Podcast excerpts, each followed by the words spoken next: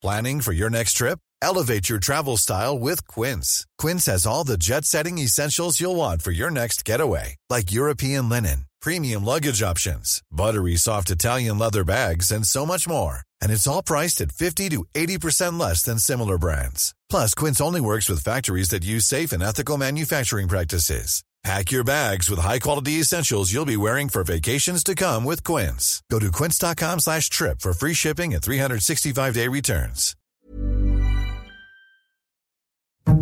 Kwasi Kwarteng took a gigantic political gamble this week when he announced a £45 billion tax-cutting package, the biggest in half a century. But I'm not going to cut the additional rate of tax today, Mr Speaker. I'm going to abolish it altogether. From April the 23rd, we will have a, high, a single higher rate of income tax of 40%. This will simplify the tax system and make Britain more competitive. It will reward enterprise and work. It will incentivize growth. It will benefit the whole economy and the whole country. Welcome to Payne's Politics, your essential insider guide to Westminster from the Financial Times, with me, Sebastian Payne. This week, we'll be unpacking the mini budget that was not so mini in scale and ambition. We'll be examining those tax cuts for top earners, which you heard the Chancellor discuss at the beginning, the efforts to stimulate growth, and the adverse market reaction. Our experts are on hand to explain all political editor George Parker and economics editor Chris Giles. And later, we'll be looking at the Truss government's other major announcement this week the ABCD plan to fix the health service. Our health editor Sarah Neville will explain whether it will see the NHS through a particularly difficult winter, while our science editor Clive Cookson looks at whether we should be worried about COVID again and is the UK losing its focus on science, research, and development. Thank you all for joining.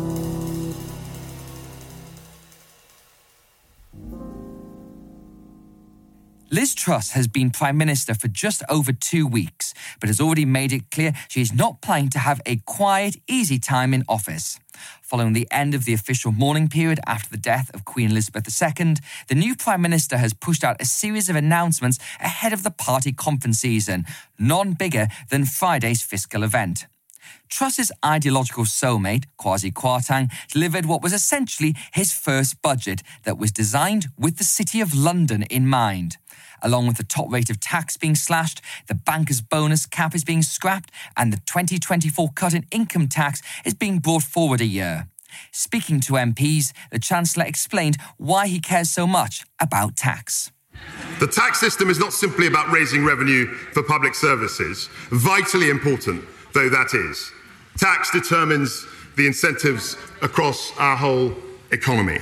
And we believe that high taxes reduce incentives to work, they deter investment, and they hinder enterprise. As my right honourable friend, the Prime Minister, has said, we will review the tax system to make it simpler, more dynamic, and fairer for families. And we're taking that first step today. Well, George Parker, welcome back as always. Now, I picked that clip to start us off this discussion because you have Kwasi Kwarteng, the Chancellor, talking about my friend, the Prime Minister. And this very much feels like a joint project between Liz Truss and Kwasi Kwarteng. And what do you make of it? It really is quite the political move. It's a very, very bold, some would say incredibly risky budget. Let's call it a budget. I mean, it was it was the biggest fiscal event we've seen, hasn't it, Chris, for a long for for a long, long time. And basically, you go back to that famous book, Britannia Unchained, written 10 years ago, authored partly by Kwasi Kwarteng and Liz Truss. And here you see them putting into practice the ideas they've talked about for so long, basically slashing taxes, slashing regulation, in the belief that that will generate the growth they need to fund public services and to eventually pay down the debt. But it's a massive economic gamble, but also a hugely political gamble because as Kwasi Kwarteng admitted, the results of this won't be seen overnight. A general election is due in under two years' time, probably. And in the meantime, you're going to see an awful lot of market instability. And they've taken some really bold political moves. It's almost like they've looked at a shelf of policy ideas marked dangerous, do not touch, and grabbed them all and brought them down. And you know, and the interesting thing is it's quite bracing in a way. We're so used to reporting on politicians who triangulate, they look at the focus groups, look at the opinion polls. These are politicians doing what they really believe in, Now, whether it works is a totally different question. And I think Liz Truss and Kwasi Kwarteng have said, George, that they are happy to do unpopular things. And I think that was actually the key part of this fiscal event. Well, Chris Giles, it's great to have you on as always. So the scale of this thing is what struck me, as we've said. £45 billion in tax cuts, adding £72 billion to the UK's debt pile, the biggest shake-up of the tax system in 50 years. So as we were saying, this really is a landmark economic event, unlike any budget for an awful long time. And it's bigger than you've just described, actually. So, because we haven't got the increased cost of borrowing in that. So, the 72 billion is just for the next six months. That's for winter. We've still got the energy price guarantee for households, at least, is through the following winter. There'll be something else for business, and then those tax cuts in. So the amount of borrowing next year and into into the medium term will be absolutely enormous. It's very, very unlikely that debt will be falling as a share of national income. So the massive gamble that uh, Kwasi Kwarteng and Liz Truss have taken is that this package not only boosts the economy in the short term, which it will, but also has longer term sort of reviving qualities to the UK economy in the medium term, which most people think, frankly, it won't particularly. It'll just cut taxes, make our debt unstable, and uh, make it more expensive to finance. And that is the really huge risk. As George says, this is you know they have convictions on this. They think this is exactly the way to revive the economy, and they've been willing to give it a go. It's a massive gamble. We'll see. Now, let's unpack each of the big measures in here, George, and the rabbit out of the hat. If we think back to the days of when George Osborne was Chancellor, you, you, and I would spend a lot of time trying to figure out those rabbits, and nobody saw this one coming that there'd been talk about income tax, um, something coming in, potentially VAT. Lots of kites had been flown in the run up to this, but Kwasi Kwarteng announced the top rate of tax, the 45p rate for biggest earners, would be removed entirely. A very bold move, and one that, of course, allows the opposition to say that this is going to benefit the rich. But the argument goes back to the old conservative idea of the Laffer curve that if you get rid of that top rate of tax, it will pay for itself with more people contributing. What do you make of it? The Treasury would say, well, just going back to the rate of taxation we had during the Tony Blair era, having a 40% rate of top tax on the highest earners. I think the reason nobody saw this coming is because we're probably locked in an old way of thinking, you know, thinking that politicians, would they really want to cut the taxes of people earning more than £150,000 in the middle of a cost of living crisis? Well, this lot of politicians do, partly down to the Laffer curve, but generally about putting up a massive we are open for business. We want people to become rich and successful. We want them to come and invest in the UK. And it was fascinating. I was over in New York this week covering Liz Truss's visit to the United Nations, and she used a speech at the UN General Assembly. Normally, where you focus on international affairs, to put up a big open for business sign over the UK and say that all Western democracies need to do the kind of thing we're doing, which is to stimulate growth, get the economy moving, and that in that way we can take on the autocracies of, um, of Russia and China. So it's part of a big, big vision that they have but whether it works, is, um, as we were discussing, is a, is a different question. Now, some of the other measures, Chris, we had there. So, first of all, the income tax cut, the basic rate 1p that Rishi Sunak, the former Chancellor, was due to bring in 2024 as a sort of sugar rush ahead of a potential general election.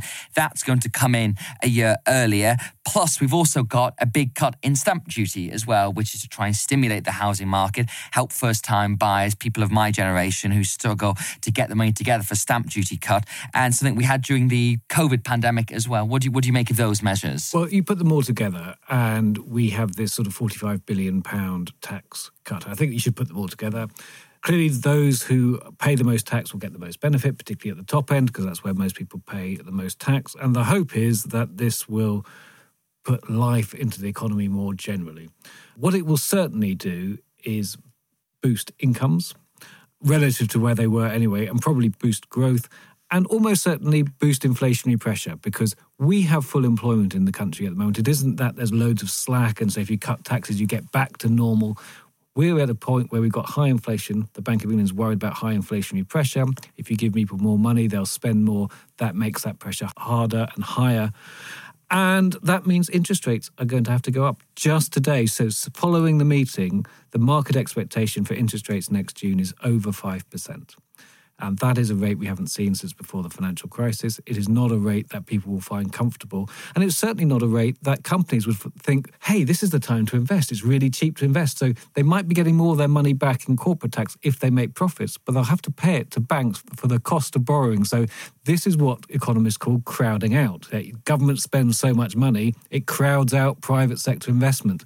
And, you know, so the government's taking this gamble. It's saying, these tax cuts will only do the things that we think are good and it won't do any of the things that economists think are bad. They just do not accept there are trade offs in the economy, and that is quite dangerous. Well, it's interesting that we did see that Kwasi Kwarteng said that the, of course, the energy package he reckons will take a good couple of points off inflation. But as you said, the market reaction to this announcement was quite something to watch on Friday morning. Absolutely. So, I mean, it does take quite a few points, about five points off inflation in the short term, but that's different from the pressure for inflation in the long term. We never thought inflation was going to stay above 10% for that long because uh, it was always a peak due to energy prices. The big question for the Bank of England and for the inflation is where it settles.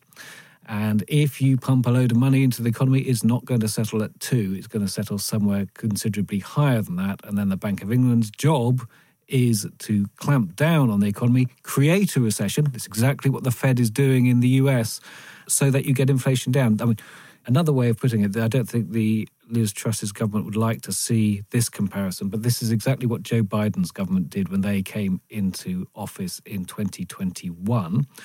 They pumped a huge amount of money into the US economy to recover from COVID on the basis that creating a high pressure economy was good for everyone.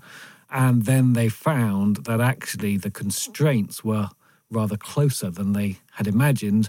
And what it generated was inflation. And that's the market fear. So we've seen sterling get very close to 110 against the dollar. We've seen the cost of government borrowing at two year basis is now 3.9%. A year ago, it was 0.4%.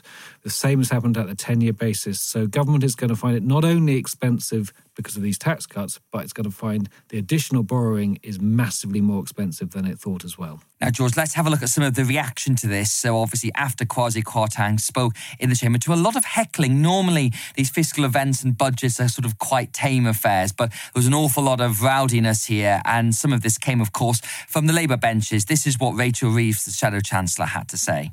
Instead of standing up for working people, the Conservatives chose to shield the gigantic windfall profits of the energy giants, yeah. leaving tens of billions of pounds on the table and pushing all of the costs onto government borrowing yeah. to be paid for by current and future taxpayers. Exactly. The Prime Minister and Chancellor have no regard for taxpayers' interests exactly. or for the concerns of working people. Well it's not just the Conservative Party is not working for ordinary families, it is actively working against them.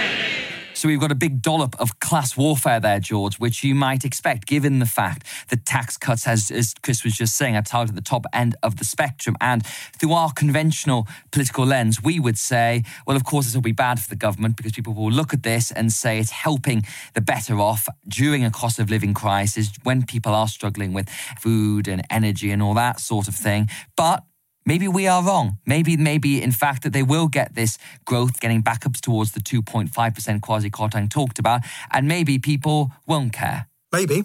That's, there's, always, there's always a possibility that could happen, and obviously that's the government's expectation. I think one of the reasons you heard a lot of heckling of Kwasi Kwarteng was essentially he was, in the course of his budget statement or mini budget statement, he was basically trashing the record of the Tory government over the last decade or so, wasn't he? He was basically saying we're now in a new era and we have a totally different. Just imagine George Osborne saying this. It was the precise opposite of what he used to say. Precisely. Just almost like the, the, the last 10 years didn't exist.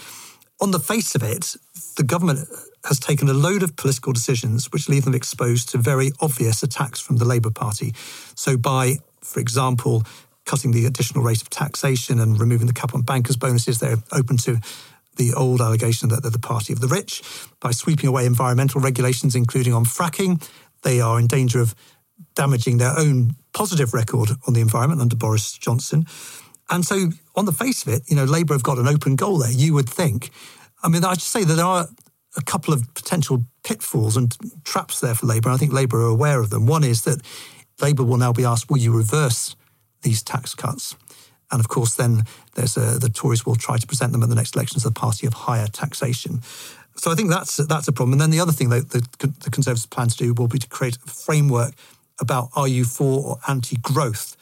And I think they'll try and present the Labour Party, if they oppose these measures, as I'm sure they will, as being the anti-growth party. Well, you mentioned, Chris, there that George Osborne could never imagine doing this. Let's hear from Mel Stride, who is actually a Treasury Minister under George Osborne and now chairs the Select Committee examining the UK's economy. Don't think he was entirely happy with the package. The ambition here is to get growth up to its trend uh, before the financial crisis of about 2.5% a year. And we're an awfully long way from that, and we haven't managed to achieve those kind of levels of growth consistently for well over a decade. So it seems to me that simply dropping taxes is certainly not going to achieve that. But it may be that the Chancellor has something to tell us this morning um, that makes economists sit up and feel, yes, we're going to get back to 2.5%, we're going to do it fairly quickly. Well, I don't know if you're sitting up and feeling that, Chris, but this is really the fundamental question that this whole mini budget comes from a very particular ideological space in Westminster of people very much to the right of politics associated with think tanks like the Institute for Economic Affairs, the Centre for Policy Studies, the Taxpayers Alliance. For the past 12 years, they've always argued this is what should have been done, what they might call a truly conservative approach towards the economy by really focusing on the smaller state. Now, George Osborne didn't do that, Philip Hammond didn't do that, Sajid Javid, Rishi Sunak. They've all taken a much more centrist approach. And in a way, this is like a big experiment because they've all said that people from that particular melee of thought if we do this, we'll get growth up and that will help everyone. And we don't need to worry about inequality. We don't need to worry about redistribution because if you've got more growth, the pie is bigger, even if it's not being shared more equally. That's the we've got to. But it just does raise this big question about if it does work, then, as I said, we'll all be proven wrong. If it doesn't work, then what happens? Well, we won't know for many, many years because you can get growth in the short term by spending a lot of money. And I presume that is what is going to happen to some extent, at least, unless the Bank of England really gets very tough with the government themselves. And that will cause a really difficult. In terms of rates? In terms of rates, you know, and that would cause a, you know, a really quite a constitutionally difficult situation where if the central bank unelected is pulling very hard against the elected politicians. That's not going to be easy to get through. But the longer term growth rate is just really difficult. I mean, I'm of the view that you know there's quite big structural reasons why the UK economy has not grown nearly as fast as it did before the financial crisis. Uh, we grew quite fast in parts of the last decade. We increased employment a lot. We don't have actually terribly bad regulations or internationally doesn't is we'd never come high up the you've got really stupid regulations league tables. Uh, so it's quite hard to see exactly what levers you can pull quickly when you know that some of the big things that are wrong with the UK economy skills corporate investment levels etc are not necessarily going to be effective that much by just having lower taxes. And if you have higher interest rates, it makes it quite difficult for companies to think, is this the place we're really going to invest in? This is going to be quite costly, quite risky, maybe quite a decent, uh, not a very stable economy. You could say, you know, if by taking a non orthodox view, it's a little bit like President Erdogan in Turkey. So they're saying, we're right, you're wrong, markets, you're wrong this is the way to improve the economy. Massive gamble. And of course, the other historical parallel that's being drawn is not with Nigel Lawson and his big 1988 tax cutting budget, but it was, of course, Anthony Barber in 1970, who was Ted Heath's chancellor, who came in with a dash for growth, which has very similar rhetoric and approach to this. And it all fell apart a couple of years later because you got that sugar rush you talked about there of growth, but then it all fell apart obviously different circumstances. The economy was much more manufacturing based. You had much stronger trade unions that led to big industrial unrest there. But there is historical precedent that this is probably not going to solve the UK's economic woes. Well, no. I mean, I think the I think we can say we're not that far from the early 1970s. That is the best historical precedent. And while inflation went up to about 25% then, uh, and that was a lot to do with the first OPEC energy crisis, the Yom Kippur War. But, you know, we've got a war in Ukraine. We've got someone who's playing politics with gas prices at the moment in the world. These are very, very similar. And that ended up in 1976 with the UK going cap in hand to the IMF because no one was willing to lend us money. Now, I don't think that's going to happen. I but I do think that markets are going to maybe that I think the government might find when it finally publishes an actual forecast from its forecaster, who will tell us how much the debt burden is likely to cost in their view. These figures might look really scary, and then that you can get into some really difficult situations where markets say, you know, actually the UK is a risky place. It's not where we want to put our money. Now, finally, George, what does this all tell us about Liz Truss? Because we're still very early into this new government, and of course, the death of the Queen sort of put all politics on hold for a while. That she won the Tory leadership contest with 57% of the vote and less, far less than half the number of MPs within the party. And people have questioned, what is your mandate for doing this big shake-up? Because this is a big break with what Boris Johnson was doing and the 2019 manifesto. And, you know, I've been speaking to people in Truss World on Friday morning, and the two sentiments I got from them number one is her view is go big or go home, to quote one of her allies. Another person said that essentially her view is we've got two years till the next election. At the current trajectory, the Conservative Party is going to lose it. Therefore, we might as well do this stuff, which Liz Truss and Kwasi Kwarteng do deeply believe in. It's not mm. entirely cynical, you know, because to go back to Chris's sugar rush point, you do all this, you get a burst of growth, you come to an election say, we've got the economy growing, don't let Labour risk it, they're going to jack up taxes and put it all badly wrong again. But the other thing that someone said to me that Liz Truss's attitude is to move fast and break things, which might not be too reassuring to lots of people across the country. Possibly not. And I think you, you mentioned the sort of fairly narrow mandate. It was a narrower margin of victory over Rishi Sunak in the final round than many people expected. And certainly her level of support in the parliamentary party wasn't as significant as you might hope if you're a prime minister about to move fast and break things. What did it sound? It sounded on the TV like there wasn't the normal support from the Conservative benches behind the Chancellor. Is that was if you, you were, were in the chamber? Yes, I was. I was in the chamber. I mean, it's it's always very hard to tell. I mean, certainly when he got to the point where he announced the abolition of the additional rate of income tax, there wasn't the wholehearted sort of bring the house down cheer that one might have expected. And I think that reflected some of the nervousness in the party. And I think that just going back to the sort of the mandate she has, I think the problem is they will give us some time, but probably not that much time because if we get into the next year, inflation's still causing problems. Interest rates, as Chris was mentioning, start to go up. People will start to get nervous, particularly people who supported Rishi Sunak and the more traditional Tory economic orthodoxy and then you start to get into difficulty. People will be looking over their shoulders at the election coming coming over the horizon. Are they going to lose their seats? People start to brief people like me and you, Seb, about uh, their concerns about the government, and quickly you could see discipline breaking down. And she, Liz Truss, hope will hope that there will be some good luck will come around the, over the horizon. Maybe the war in Ukraine will end quicker than people thought. Maybe gas prices won't peak at the level some people have predicted. But, you know, there's a lot of finger crossing going on, I think, in number 10 about this. George and Chris, thank you very much. Away from the major economic news, the Truss government focused on its other policy priority this week the health service. With ambulance times soaring, patients struggling to get appointments, and fears of another major crisis this winter, the NHS is already shaping up to be a defining issue for the new Prime Minister she's turned to Therese Coffey, who's the new health secretary, and her deputy to put a plan together to tackle the backlogs and blockages.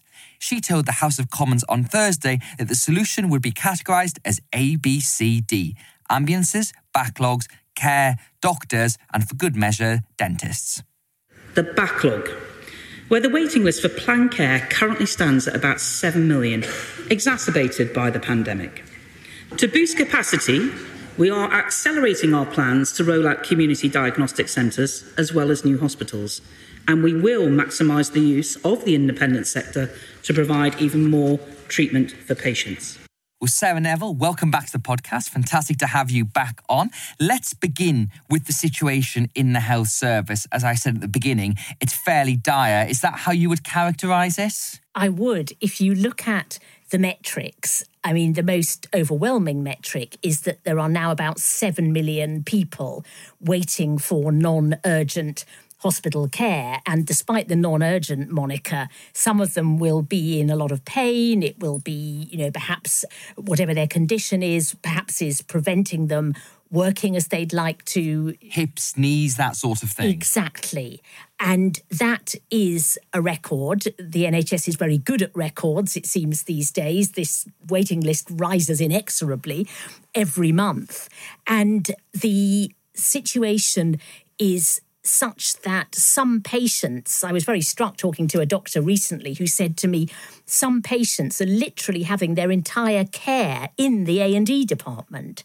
They literally never make it out of the emergency department. They would normally be receive initial treatment there and then be taken into the body of the hospital, but there simply aren't the beds. So this bottleneck is keeping people, you know, perhaps on trolleys or, you know, in very undesirable circumstances in A&E. They're having their whole treatment and then being released without ever seeing the inside of the main hospital. Now, Therese Coffey put out this new plan, which I said was categorized in those four letters. This is obviously not any kind of reform or big overhaul. The government doesn't have the capacity or the mandate to really do that. So, what exactly is the new health secretary going to do? in a way, perhaps what's surprising, given how radical Liz Truss has been in other areas, and certainly the rhetoric has been extremely radical, really, Therese Coffey's announcement on Thursday, and we got some of it on Wednesday, has really been quite conventional, sort of more of the same. The two main planks were the commitment, if we can term it a commitment. There's a bit of uncertainty about whether it is a full blown target, but certainly the expectation, to use her word, that anyone who wants a GP appointment should get one within two weeks. Well, that perhaps hardly to our listeners sounds like an amazing concession if you've got to wait two weeks, but nevertheless, one in five patients are waiting more than two weeks. So it is actually a new commitment that will be quite challenging for general practice to implement. But at the same time, it, it's another target. In fact, Jeremy Hunt, the former health secretary, pointed out that I think he said it was the 73rd target to which the NHS has been subject. Um, you know, he basically said, we don't need more targets, we need more doctors. And that, I think, gets to the heart of the issue about lack of workforce. But just to, to finish on her statement, the other big announcement was a 500 million pound fund that will make it easier to discharge patients from hospital into social care. But again, that's very much building on the scheme that proved very effective during the pandemic. So none of this is taking the NHS in a radical new direction, even though some of it may be genuinely challenging for the NHS to deliver. Well, Clive Cookson, it's wonderful to have you back on the podcast as well. And we did so much time, the three of us, speaking through the joys of the COVID pandemic, sitting in our respective spare bedrooms. So it's wonderful to see your faces both here. But that does remind us that a lot of this was caused by COVID, the backlogs that added huge amounts of pressures. Where are we at with the pandemic? Because it was US President Joe Biden who declared this week, I think, that COVID was over. And there's been a bit of backlash against that. What's the situation the UK? And how does it play into the healthcare situation? There's been great backlash in the US against Biden's statement about all the health people in his administration. And the World Health Organization said on Thursday that the pandemic is far from over. In the UK, we seem to be at more or less a low point in infections. They've been falling since early summer, but I think all the sort of epidemiologists and people who study the figures feel that it's beginning to rise again from this low point. The Office of National Statistics infection survey is at its low point. Some people think it's going to rise quite rapidly. It all depends what variants emerge. But even if no really nasty new variants emerge. And surprisingly, all variants that have been around for the last year have been daughters or sons of Omicron. But even if there are no nasty new variants, Omicron itself is evolving, and there's a cyclicality to this infection, this disease, because people's immune resistance wanes even though there is now an autumn booster campaign for people at high risk and older people, the take up of that is not at the moment very high. So all the signs are that during the autumn, COVID is going to either creep back or roar back and add to those problems that Sarah was talking about for the health service. Well, that's something we can all look forward to. Now, let's hear what the Labour Party had to say about the government's announcement. This is Wes Streeting, the Shadow Health Secretary, who you'll be very surprised to hear was not in favour. If there were any evidence needed that this is a government and a party that is out of ideas, yeah, out of times, yeah, yeah. and out of a clue as to scale of the challenge facing our country, it is this statement. The NHS is facing the worst crisis it has ever seen. Patients waiting longer than ever before in A&E. Stroke and heart attack victims waiting an hour for an ambulance. 378,000 patients waiting more than a year for an operation. And that was the summer.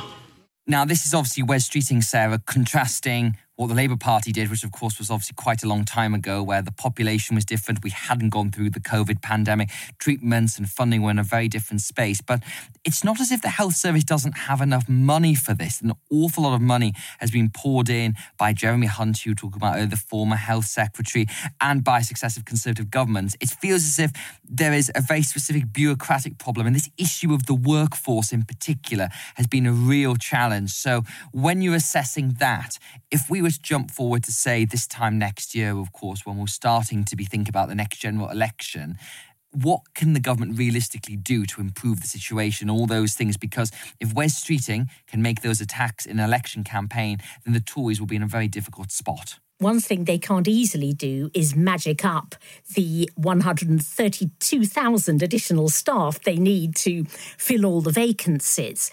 But they will, I think, try to ramp up recruitment from overseas, which, of course, carries sensitivities in itself because we have to be careful about denuding countries poorer and more disadvantaged than our own of staff that they desperately need.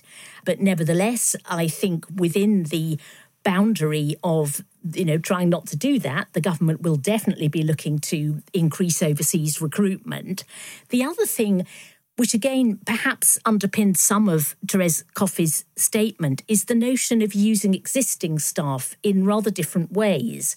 So she talked about pharmacists being able to prescribe the contraceptive pill without going through a GP. She talked about having different kinds of staff working in general practice. So there would be more GP assistants, who are people who do some of the sort of low level clinical work and also the admin, and advanced nurse practitioners. These are categories of staff who've not characteristically been funded from within general practice, but which can clearly ease the pressure on GPs and reserve the GP's time for the people who really need it. But some of this will involve us as patients acknowledging we can't always see the GP. We may see one of these other members of the practice. And that's going to be quite a hard sell, I think, to, to patients. Hugely. Now, that segues us nice uh, into another issue, Clive, that the government's dealing with, which is science as a broad thing. Number one, at the time of recording on, on Thursday, we don't have a science minister. And George Freeman, the former enthusiastic science minister, was in that post before, and he's not yet been replaced. I think there might be some questions about whether there are individuals keen enough to take up the post, shall we say. But then this also has played into a row about Horizon and the UK's post Brexit participation in the EU science wide programme. So, can you just take us through what the government's thinking on science is in the trustee era? Talking to scientists, the number one problem is they're not thinking much about science. Liz Truss by all accounts, is not particularly interested in science. Jacob Rees-Mogg, the new business secretary, under whose department science and R&D fall, is not particularly interested in science. He, he's more interested in energy. And no one to push for some sort of resolution to the sort of R&D problem because the EU is not letting the UK take part as the UK wants in its 95 billion euro Horizon Europe R&D program. This is one European programme, UK governments have been very keen to continue taking a role in. And indeed, as part of the dispute resolution that they've triggered over the Northern Ireland Protocol, they have specifically asked the EU to explain why science should be linked in some way to Northern Ireland Protocol. There were talks in Brussels on Thursday about this, and as we speak, no resolution. I think in practice, most scientists would be very surprised if there were a sort of magic solution before the whole Northern Ireland Protocol issue is settled, possibly by Easter, if we believe Liz Truss's words in New York. Well, at that point, I just want to hear from Lord David Frost, who was obviously Boris Johnson's Brexit negotiator, and he's highlighted exactly why these two disputes are linked. We agreed that we would participate in this in the TCA, and we agreed to pay a contribution, which is likely to be £15 billion over seven years. The TCA is clear. The UK, and I quote, shall participate, and the relevant protocol, I quote again, shall be adopted. That is an obligation. If it were to become clear the EU did not intend to deliver upon that obligation, and it has not done so so far, or simply to delay sine die, we would, of course, regard the EU as in breach of Article 710 of the TCA. Now, on that point, Clive, the UK has triggered this dispute resolution about participation within Horizon. Now, we've got the Northern Ireland Protocol issue, which we've spent many hours talking about on this podcast, and we won't go there today. But do you see any route through this without the Northern Ireland Protocol being resolved? And if you were to look into your crystal ball, do you think we'll end up staying in Horizon? George Freeman, the former science minister, was putting together what he called Plan B, which was going to be a UK led international research program with global participation, into which the Treasury would put the same sort of amount as it was going to allocate to Horizon Europe participation, many billions of pounds. But the trouble is that doesn't have the same prestige. And there's something called the European Research Council, which British researchers are particularly missing just the both the collaboration and also the imprimatur of what's quickly become regarded as the world's sort of leading research uh, funding organization. My crystal ball, I think there'll be some sort of fudge. The UK government is saying that it'll pay for UK researchers to take part in Horizon Europe projects, which they can as so called third parties, but they don't have any say really then in the formulation of the projects, let alone their leadership. So there will be some sort of fudge, and I imagine that Plan B will be implemented at some stage. But I mean, who knows? Now, finally, with our experts in your particular areas, very early days, Sarah and Clive, but I'm going to ask you to give you marks out of 10 for what you're seeing from the Truss government for health and for science. Sarah? Seven. I'll go for a solid seven. Very strong. Clive? That is generous, Sarah. I'm afraid I, I can't objectively give them more than four. Well, very much work in progress on the science front. Sarah and Clive, it's wonderful to have you both back on. Thanks for joining us. And that's it for this week's episode of Payne's Politics. If you like the podcast, then we'd recommend subscribing. You know where to find us through all the usual channels to receive those episodes every Saturday morning. We also like a positive review and nice rating. Payne's Politics was presented by me, Sebastian Payne, and produced by Howie Shannon. The sound engineers were Breen Turner and Yang Sigsworth. Until next time, thanks for listening.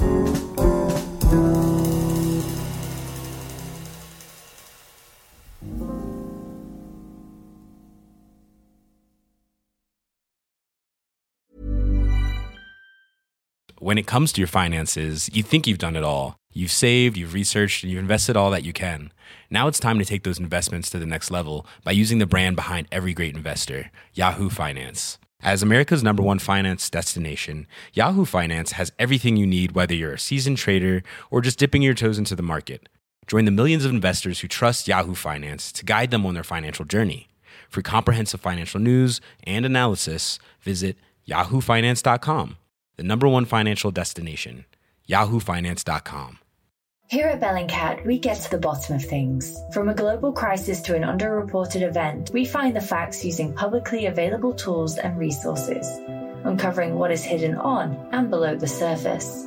We connect the dots using social media posts, satellite images, and public records, and empower others to do the same by sharing how we do it.